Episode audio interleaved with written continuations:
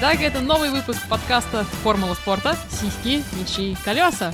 Ты Дани нашего. И Furious Angel Приветствуют вас. из города на Неве. Который сегодня, не привезли вчера, а сегодня у нас на Дворцовой площади зажгли Олимпийский огонь. Олимпиады в Пекине. А привезли его разве не сегодня? Они же сегодня его с Пулково встречали. Э, встречали сегодня, привезли его вчера э, в ночью. На специальном лайнере, там все специальные колбочки в мега условиях, специализированных, все, чтобы ничего не потухло, не дай бог. Да, потому что мне всегда было интересно, огонь же всегда горит, когда его везут. А как же его везут в самолете? Он же горит. Вот я вчера тот же вопрос задала одному из участников этого пробега, но вообще давайте немножко расскажем о том, как все это выглядело. То есть огонь привезли в специальной колбе в стеклянной, она там как-то запаянная, чего-то там поддерживается, там газ, еще как-то все сложно очень, но у меня мозг меньше, чем у Картаю, поэтому подробностей технологических я не знаю. Вот и в этой колбе, в общем, перевозят это все, причем он горит в процессе э, перелета, все. И потом, когда уже с трапа спускаются носители этой колбы с олимпийским огнем, от нее поджигают факелы и начинается этот процессия. В процессе у нас э,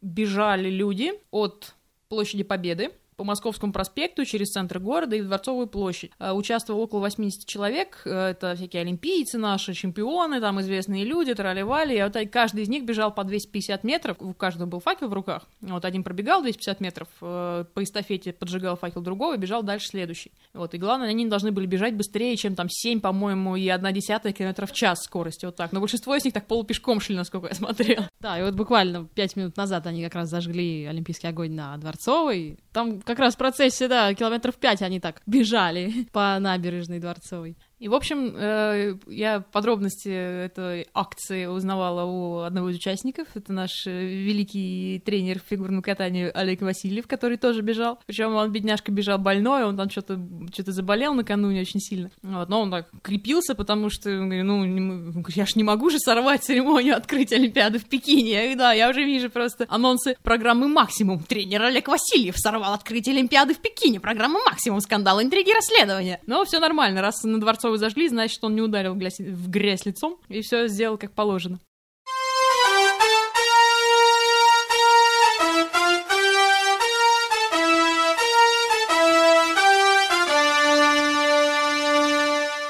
Помимо Олимпийского огня, на этой неделе у нас состоялось грандиозное событие в четверг. А, Зенит играл, где мы играли? В Ливеркузине. Играли, соответственно, с ливеркузинским Байером. И мы их надрали! Аспирин всосал! 1-4. Э, нам даже на работе мне написал коллега из Минска, типа, поздравляю с такой грандиозной победой «Зенита», типа, ура!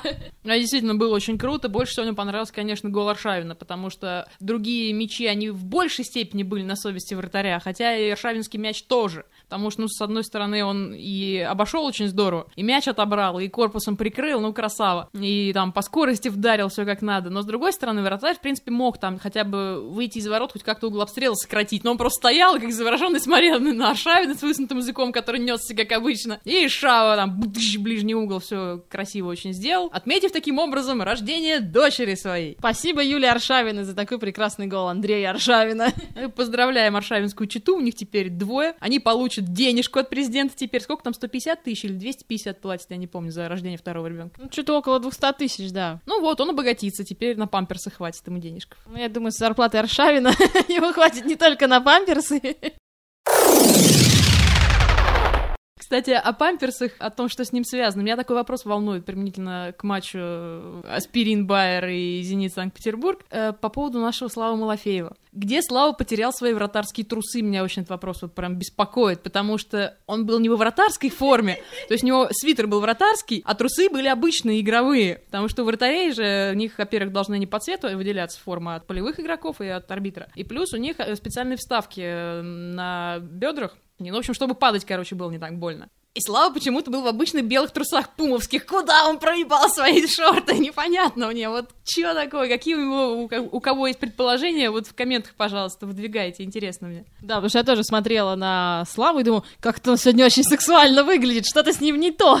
ну ладно, у него была очень нежного голубого цвета футболочка такая великолепная. Вот я тоже смотрю, думаю, что-то не то с его шортиками, что-то не то. Очень эротичный.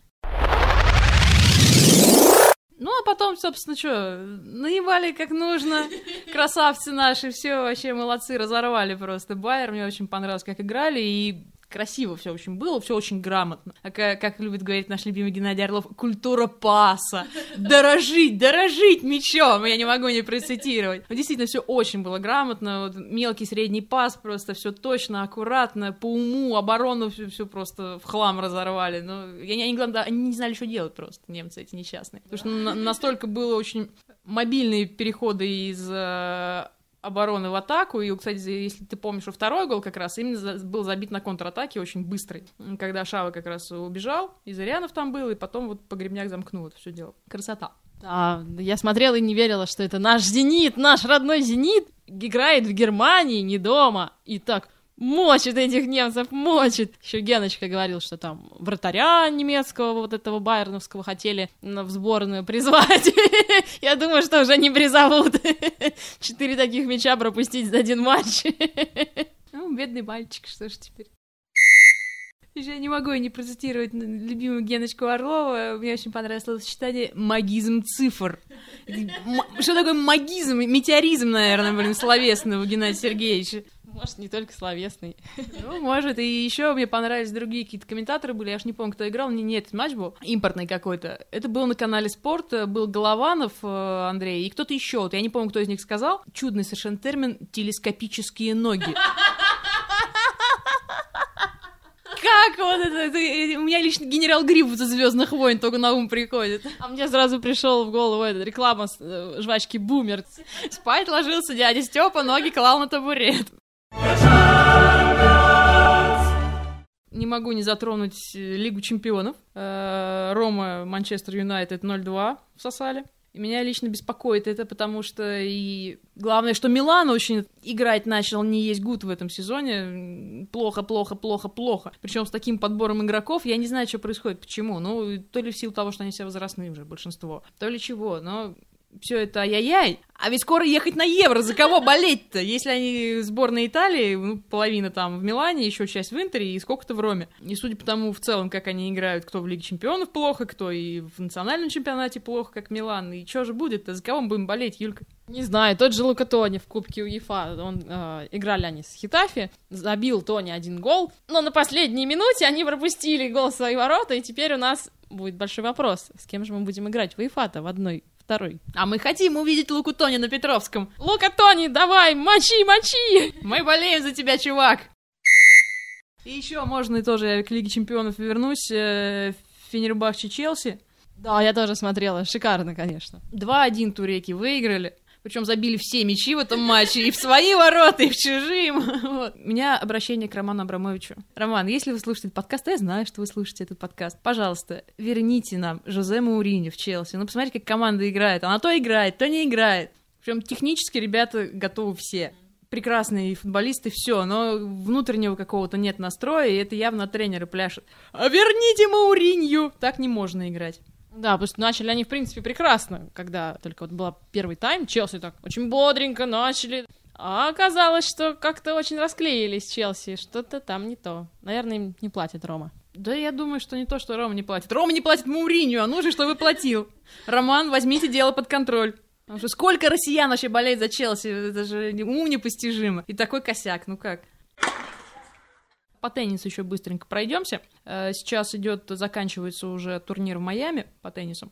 И у нас, к сожалению, наша петербурженка, болельщица «Зенита», кстати, Светлана Кузнецова в полуфинале вылетела, проиграла на Сирене Уильямс, ай-яй-яй, причем первый сет выиграл 6-3, а потом Сирена так взялась, взяла 7-5 второй сет и 6-4 третий, к сожалению. Очень-очень жаль. Причем Света э, в 1-4 финала вынесла сестричку Сирены Уильямс, Винус Уильямс. Это большое достижение, потому что у них такие стили игры, что Кузнецову, как правило, сложно с ней играть. Но, с другой стороны, я не могу Сирене комплимент э, не отвесить, поскольку Сирена сейчас очень хорошо уступает, и она в очень хорошей форме, она похудела очень здорово. При этом не пострадали ее сиськи. Я думаю, что она может с Furious Angel помериться легко. Еще не, я не уверен, кто из них выиграет. А я, я уже боюсь. Но с другой стороны, у нее уменьшилась ее задница в объемах очень сильно, и она, она мне раньше была загадка. Как человек с такой жопой, большой такой жопой, может нормально бегать по корту, передвигаться с хорошей скоростью? Я не понимала этого никогда. Причем даже когда она ходила просто пешком, она даже так переваливалась ноги на ногу, потому что задница ей мешала. А сейчас она похудела и стала еще лучше двигаться, и она стала качать очень много. Вообще с качальщиками, таким игрокам, как Свет Кузнецов, э, тем, кто на задней линии играет много и предпочитает такие силовые розыгрыши, им очень сложно играть, я прекрасно понимаю, потому что я примерно, вот, когда играю, я такого же стиля примерно придерживаюсь, как Кузнецова. И вот хуже нету, чем Кач. И вот э, Сирена раньше качала гораздо меньше, сейчас, видимо, поработал над этим, и молодец. Я, правда, не знаю, с кем она в финале будет играть, я как-то упустил этот момент. Но она же до этого, в 1-4-то, она вынесла Жустина Нин, она вообще просто раскатала 6-2, 6-0. Жу- Жустин, которая там первая ракетка мира уже там несколько лет, вся такая раз заслуженная, это все. И она вообще просто была в ахуе, по-моему, того же происходило. Я ничего не имею против Жустин, но в конце концов, сколько можно? Такая монополия уже достала. Давайте новых звезд в топ. Ну, новых нет, ну, пожалуйста, вот Федерерчика оставим. А, а у теток можно. Шарапова, например, вот я бы на первое место, да, я не против. Так, что еще? У меня все пока. Ну и у меня вроде пока все, поскольку гонки мы не смотрим, они только идут. Ну тогда до свидания. Формула спорта. Прощается с вами. Слушайте «Тиски, мечи, колеса», блондинка ты да не нашего. Брюнетка Юрий Сэнджел. Ну все, пока. Пока-пока.